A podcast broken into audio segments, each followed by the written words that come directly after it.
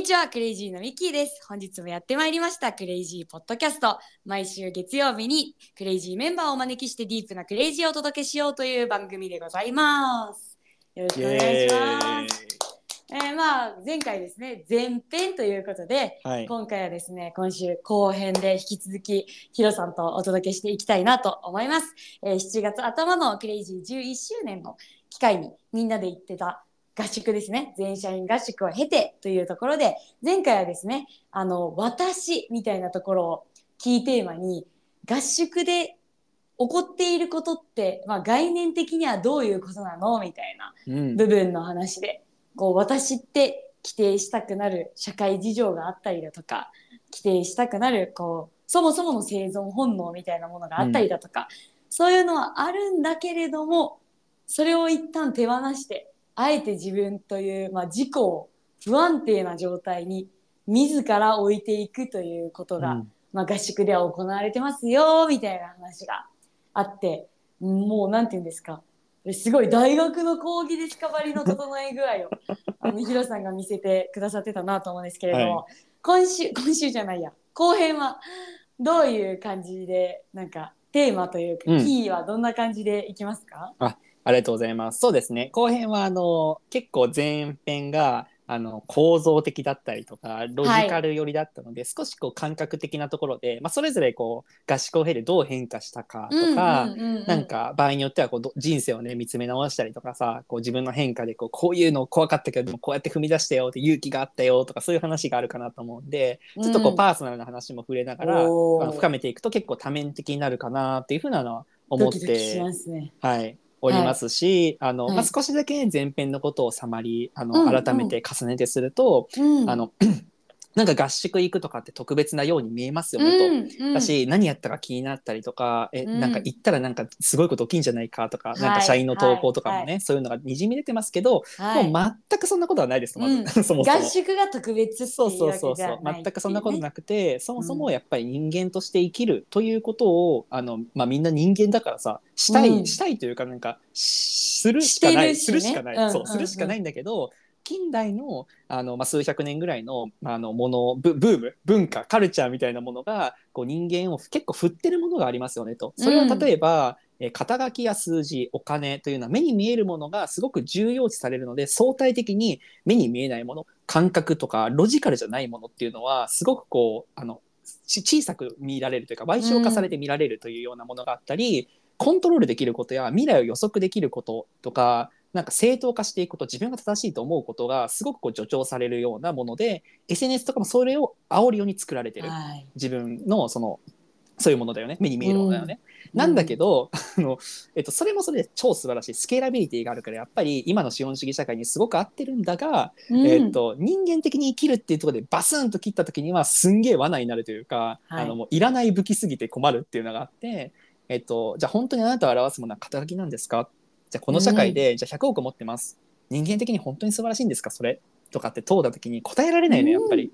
うってなりますよね。うん、っていうようなあのその人間としてどうかと見た時には急にそういう自分を支えている目に見えるものラベルだよね。自分に対するペタって貼ってるシールみたいなものがすごく自分を邪魔するしそれが自分だと勘違いしてるんだけど、あのそうでははなく自分の本来性みたいなものっていうのは剥いでって剥いでって剥いでいった先に現れる言葉にできないものであると。うん。そうなぜなら人間というものは私というものは定義できないからなんだよね。はいはいそう、はいっていうものがあの私という切り口で前回で扱われてて、まあ、それが自然だし、まあ、そういうものを合宿がこう振り子のようにこう振ることによって、まあ、あのクレイジーはというか、まあ、その人間がこう進化していく上ではそういうこともみんなやるし過去も古代もやってきてるしなんか全然特別なものやってないですというかあの普通にそれやるよあのロジカルで考えたらそれしかないよねっていう感じ？っうん。ていう話を前編でかあの話しましたね。はい、もううん。節が炸裂してます。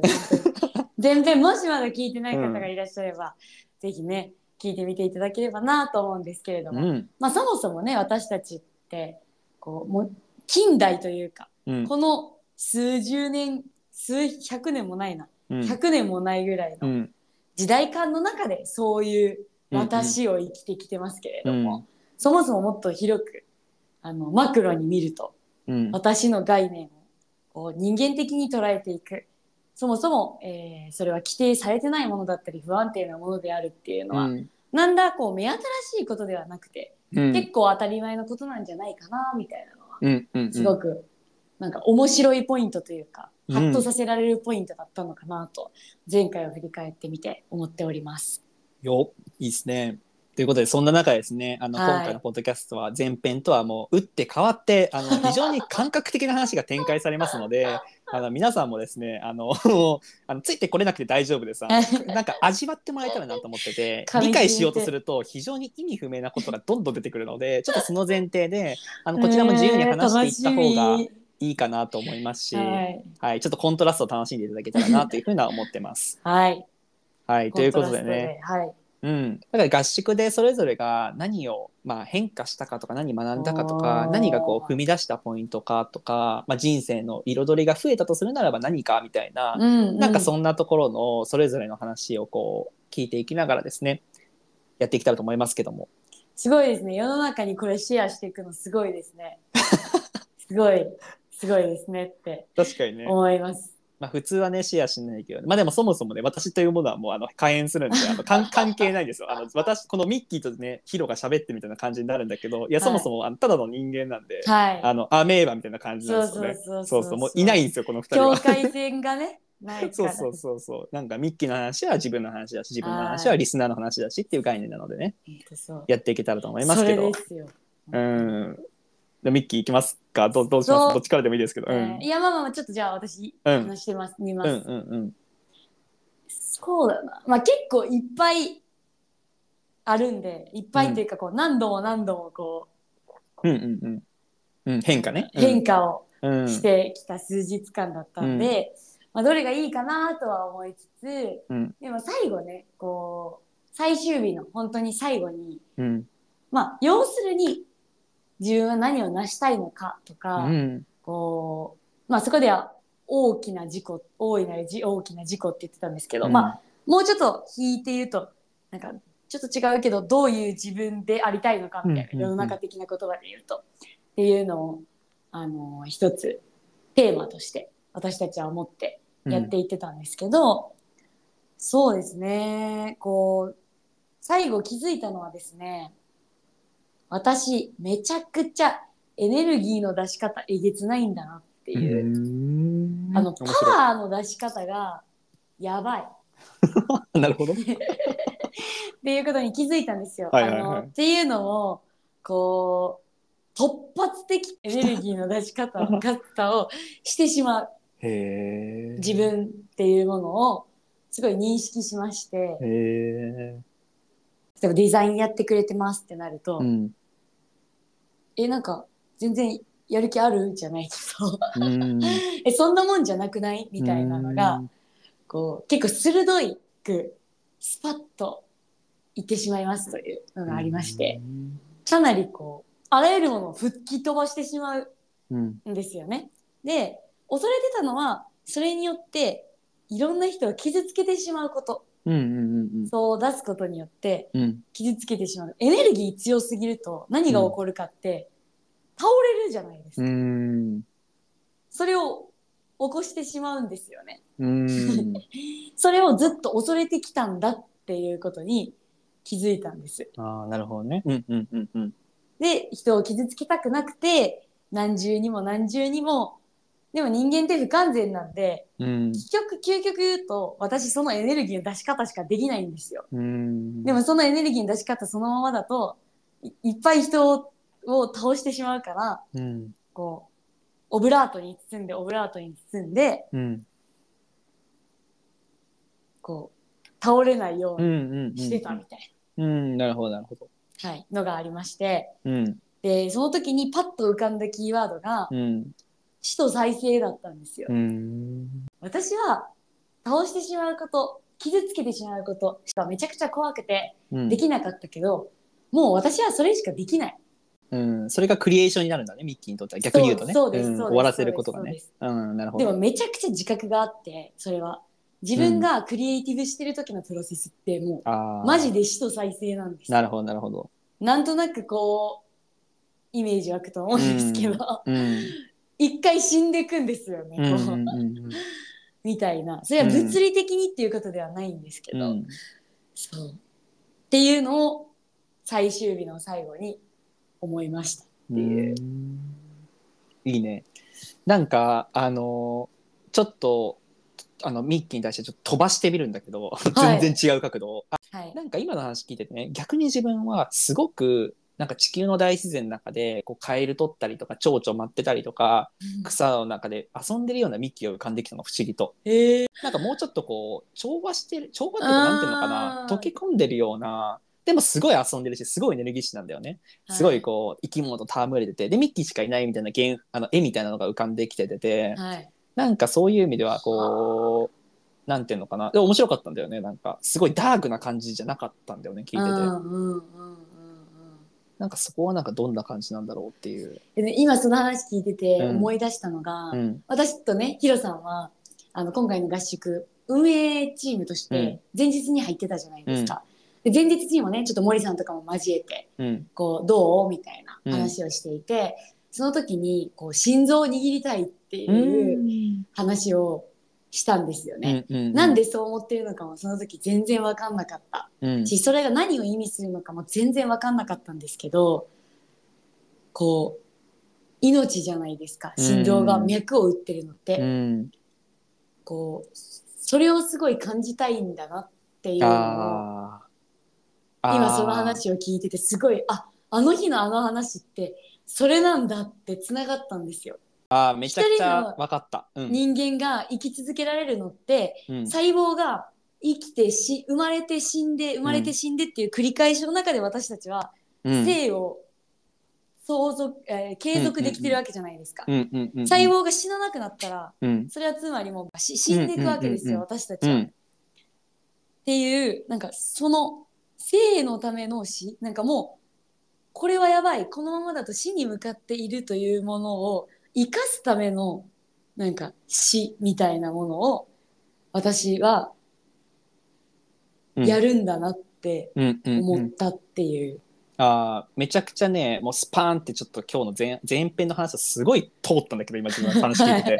なんかえっと要は人間は固定化したがるというかあのえっと生きているものとかって循環してるし常に絶えず変化してるから自然じゃんか。うんで人間も自然的なはずなのにすごい固定化すると急に、こうなんていうのかな痩せていくんだよねその、はいや痩せるっていうのはあの、はい。はい概念的な話でこう、はい。なんていうのかなこうコンクリートになっていくというか無機質になっていく、どんどん、まあ、機械的になるっていう表現が一番わかりやすいかな、うんうんなんかみたいなものに対して、要は命があのい宿っていかなくなるというかそのなんか木がこう枯れていくみたいな感じイメージで言うと。うんなんかっていうものにミッキーは特に感度があってそのあなたの本当に命それですかっていうのを一回枯れていこうとしてるこのいらないものを一回こう、まあね、死と再生というかねそれをうん。とどめさせて、でだからで初めて発露するものが本当に命だよねっていうことをやりたいんだなと思ったから、うんなんかそういう意味でのあの強いエネルギーというか敏感なんだと思うんだよね。うん宿っていないものがすごく嫌だし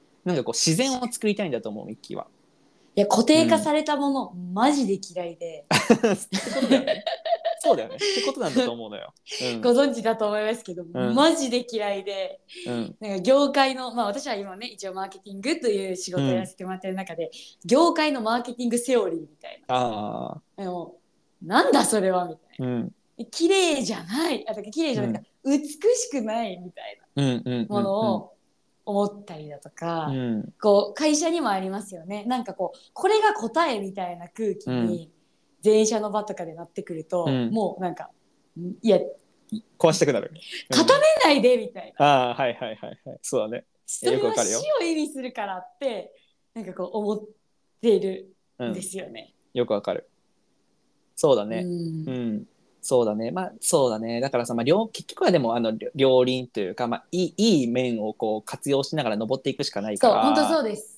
まあなんでマーケティングのセオリーとかもこう、えっと、ロロジックで考えたらやっぱり万人にすごい届けられるし最初のステップとしてすごいじゃん、何もわかんない人が、一旦言葉というもので固定化されてやってみると手張りの手ができるから、はい。めっちゃ便利なのね。うなんだけど本質で言うとそれは命が宿ってないというかあの、うん。不自然なのよ。自然ではないっていうのがあるから、うんうんうんうん。ミッキーも多分さそういう固定化されたものをある種インプットする時期もきっとああるじゃん。うんうんうん。そう。ありますなんだけどその ベースの本来性みたいな的なとこで言うと命が宿ってないからもう本当に嫌だって思うみたいな。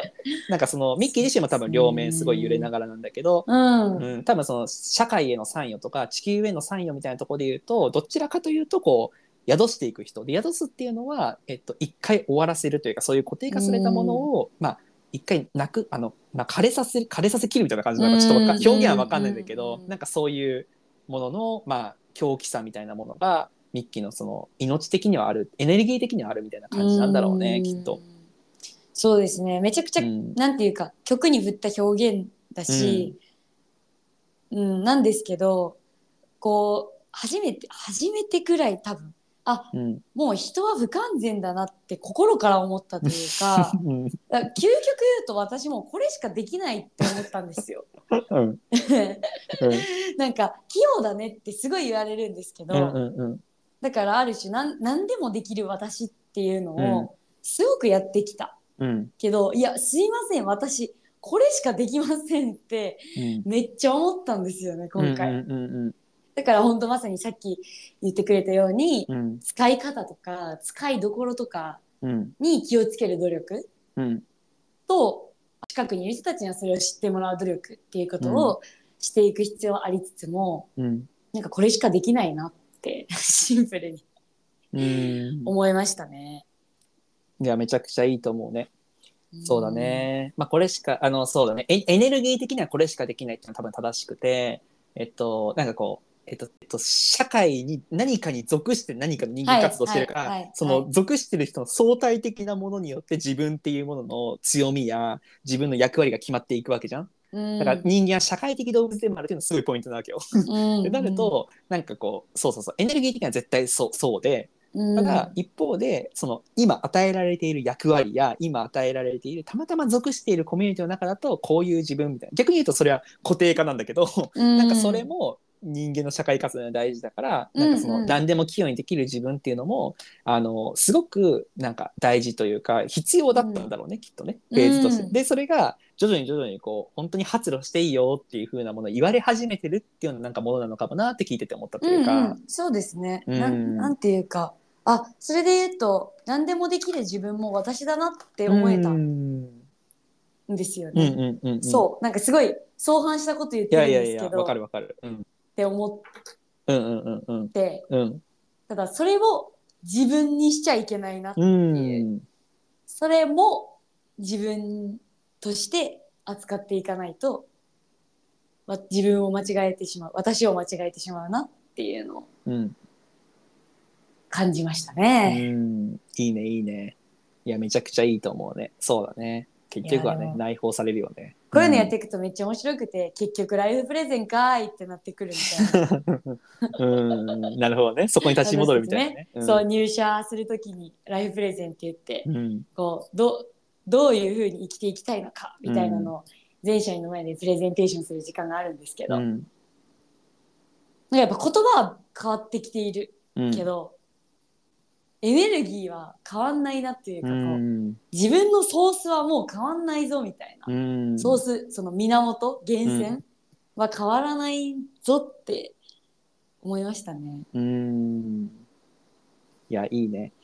なんかあの、本当はちょっと自分の話もしようかな、したいなと思い、えー思ってたんだけどど、多分、その、結構ミッキーの話とかがすごいこう、なんていうのかな、あの、味わい深いから、ちょっとミッキーに焦点当てて、このままこう話し続けた方が良さそうだなと思ってて、ちょっともう少し、あの、はい。続けられたらと思ってるんだけど、はい。うん、なんかさその自分の人生を生きるとか自分の人生にまあコミットしていくみたいなものとかっていうのをミッキーはどう捉えてるのかなというか要はさミッキーがさ今回さ何かしら変化したり、場合によっては勇気を出したポイントとかがあったと思うんだけど、なんかそれがななぜできたのかというかなんかどう変化してったのっていうなんかところとか触れれるといいなってなんかジャーニー辿ってきたミッキーのジャーニーみたいな感じなんだけどさ。3日間の旅路。なぜできたのかか。うーん。いや振り返ってみるとキーはああそうですね。これはすごく合宿だからこそっていうところあるんだなって、うん。あのさっきね冒頭にあの別に特別なことではありませんっていう話はしてたんですけど、特別なことでははないと同時にただ合宿にある要素うんとしては全社員でいるっていううんことうんが、まあ、めちゃくちゃ勇気になるんですようね。んなるほど。あのそれは人がいるということよりは私もそうですけど外圧というか何かを超えようとしていっているうんその様自分が変化しようとしていっているその様にあバンジージャンプ的な飛んでも大丈夫だと思わせられる。うん、うんなるほどなるほど。なるほど仲間がの存在によってなんか自分も大丈夫と思えるみたいな感じだよね多分。うん。はとってもあるなと。うんうんうんあとは、えっと、その前にあれですよね。自分の人生を生きるということとはうん。あそうそうそうそうそう。どうか、どういうことだと捉えているか。いやー、これね、また占いみたいな話になっちゃうんですけど、自分の人生を生きるということは、うんある種、与えられたものを生かす。うんなるほど。あー、うん。いや、なんか与えられた、全然フィットしないな。うん与え、なんか、うん与えられたものを生かすし、やるべきことをやるうんっていう感覚だから、なんかそれが、あ、そう、自分の人生を生きることに、あんまり理由を求めたことがないんですよ。うんうんうんうん生まれてきて、生きている以上、やるべきことをやうるんだけだ。それが、なんか自分の人生を生きるということというか、うん。なんか自分の人生を生きるって自己中心的な話ではなくて、うんなんかこう、日本語にあんまフィットしないけど、セルフィッシュ。うん。えに生きるってことだなと思思っていて、なるほど。それはつまり、付与されたうん。役割うん。を果たすということに勝手に導かれてる、つながっている、うん紐づいているっていうことだという価値観を持っています。うんうんうんうんいやでもねなんか面白いねなんか今の話聞いてて思っ感じたのがなんか自分の人生を生きるってすごい能動的な言葉じゃんなんか自分の人生を生きるってすごい能動性がある言葉なんだけどやっぱミッキーの話聞いててめちゃくちゃ受動性もあるなと思ったの。はい。でもそうですそれを超えて能動的にあの変化したり 勇気出したりコミットしてるなと思ったからなんかこう能動でもあり受動でもありみたいななんかそういう、まあ、うん中動っていうのかなちょっと分かんないけどなんかそういうものをすごいミッキーから感じて、ううんん。なんか生き生きて自分の人生を生きてもいるし生きさせられてもいるみたいななんかあ分かんないけどそうそうです。そういうなんか二面性というか相反するものがなんか今話聞いてて感じたかな。いや、最近なんかすごいコントロールを手放したいって、うんあの、に日常の中で思っていて、でも、それは自分の意思を手放すっていうことではないうん。なみたいなのを言葉で考えてたんですけど、うん。だからといってコントロールされてるわけではなくて、うん。導かれてるなって思ってて、ゴールはある。あゴールはあるってそのなんかこう売り上げなんか1億円みたいなゴールではなくて、うん。人生として。もっとこうぼやっとした概念的なゴール。うんかなり概念的なゴールがあってなんかその概念的な中で具体的に何にたどり着くことでうん。その概念的なゴールにたどり着くのかとか、どの道を通ることでその概念的なゴールにたどり着くかはうん。委ねられている。うんうんうんうんでもその概念的な本当に大きな概念的なゴールだけはもう導かれてるから、うん。そうならざるを得ない。うんってうんうんいう感覚うんうんうんですね。うんうんうんうんうんそうだね。あのよくわかるなって思いつつも あのまあ非常にね哲学的なんだけどまあではい。も面白いよね、それは。ううん、なんか自然に例えるとさどういうことなんだろうなちょっと思ってて聞いてたんだけどなんか例えばさ木木あるじゃん。そう山の中の木があってさ、はいめっちゃこうしっかり例えば伸びてるとするじゃん。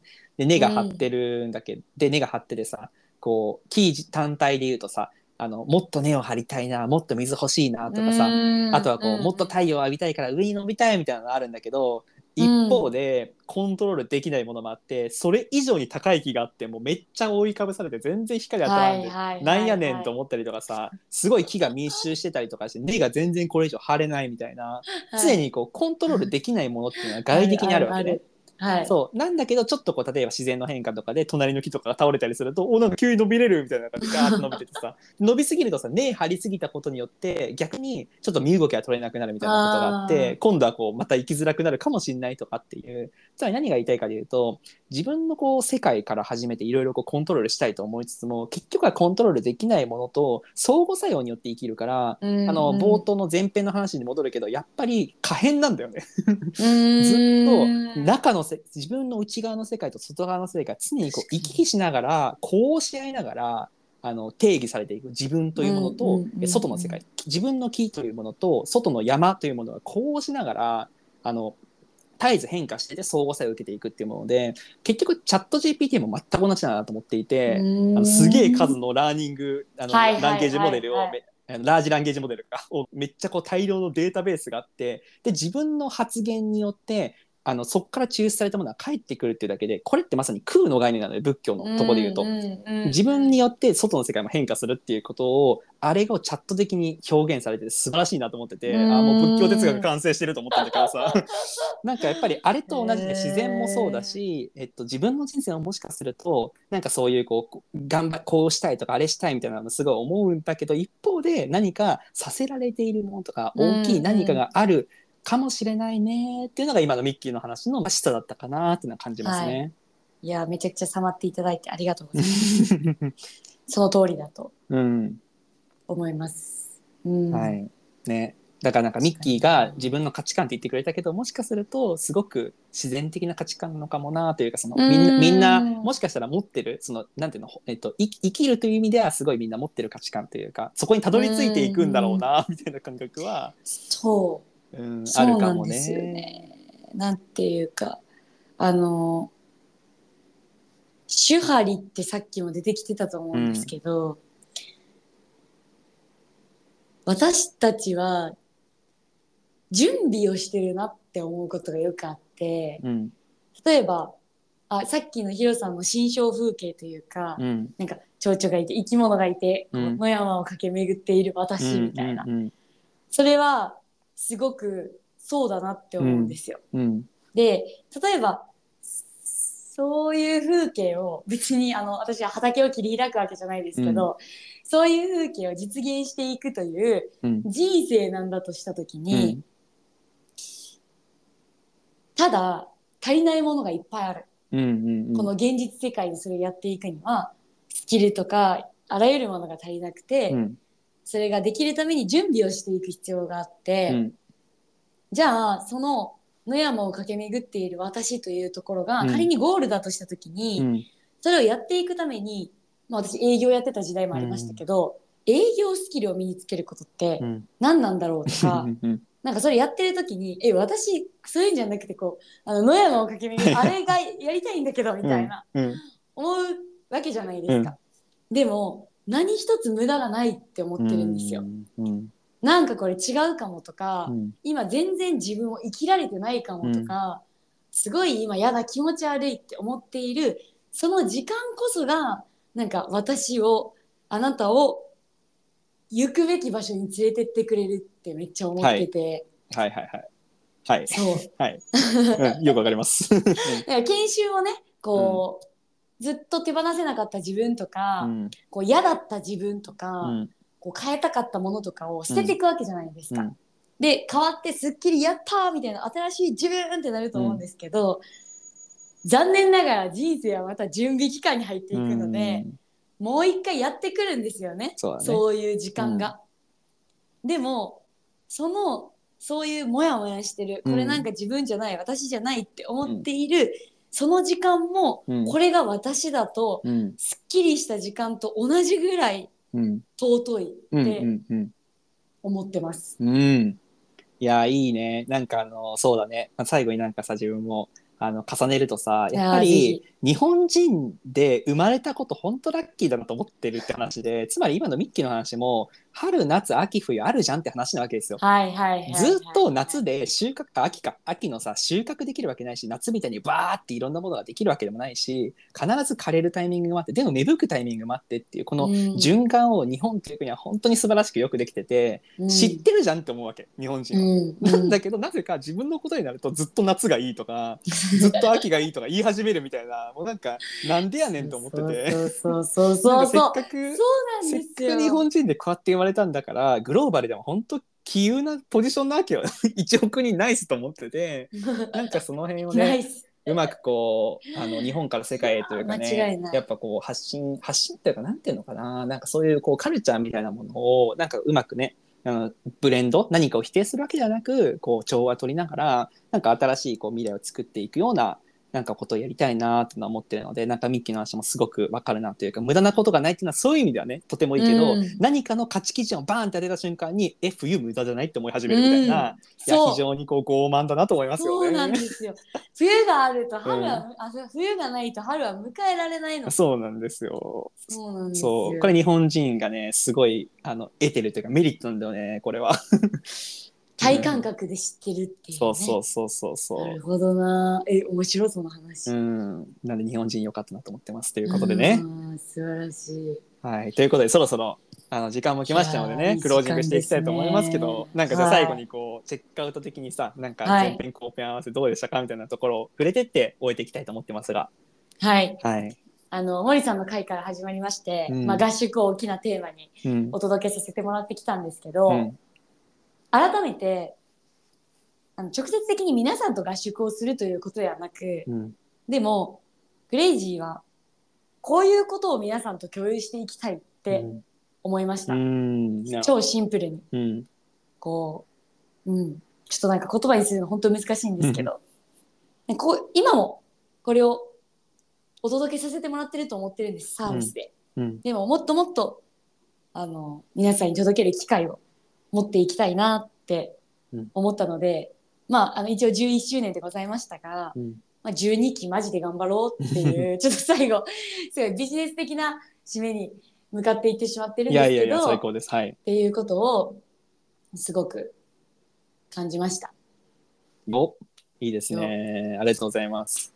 そうだね。まさにあの、結局、結婚式というドメインを選んで10年やってきた理由も、すごくこう、あの、勇気が出やすいというか、変化を作りやすいからなんだよね。人間的な何かっていうのを、すごいこう、ビジネスの世界で一個溶かしやすいポイントというか儀式ですからね。あそうそうそうそうそう儀式なんですよ。そうそうそうそう、あのセレモニーは本当にすごいんですよ。いろんなね、親も来て、あれも来て、あれやこれや来て、もう自分の人格がわけわからなくなるわけよ。どどんどん自分で言おうみたいな。けどそれでさ、感謝伝えて、そしたら感謝されてさ、ああ、自分の人生良かったっていう、あの儀式に。によって人間的変化を及ぼすっていう、もう非常にこう10年秀逸だったなと思ってまして、で、次の。のね、まあ、12期っていうところで言うと、何かこう、それをもう違うドメインにも展開することももちろん考えてるし、あのいかにグローバルにこれをやれるかっていうのもすごい考えてるし、なんかこう、そういう、なんかクレイジー的なっていうか、まあ、に人間的なものだよね。なんかっていうものは、あの、将来的にね、ずっと、まあ、この今期も頑張っていきたいなっていうふうに思ってるので、はい、引き続き、ポッドキャストも楽しんでほしいですし、あの、そんなところで12期もね、加速していきたいというふうに思っております。いやーありがとうございました。本当に今日はいも皆さん聞いていただきまして。はい。そんな感じですかね。はい。では、3回に引き続きました合宿会は、多分終わっていくと思います。もしかすると盛り上がりすぎて続いていくかもしれませんが、はい。はい、引き続きお見守りいただけると嬉しいです。はいでは、今週も頑張っていきましょう。ありがとうございました。ありがとうございました。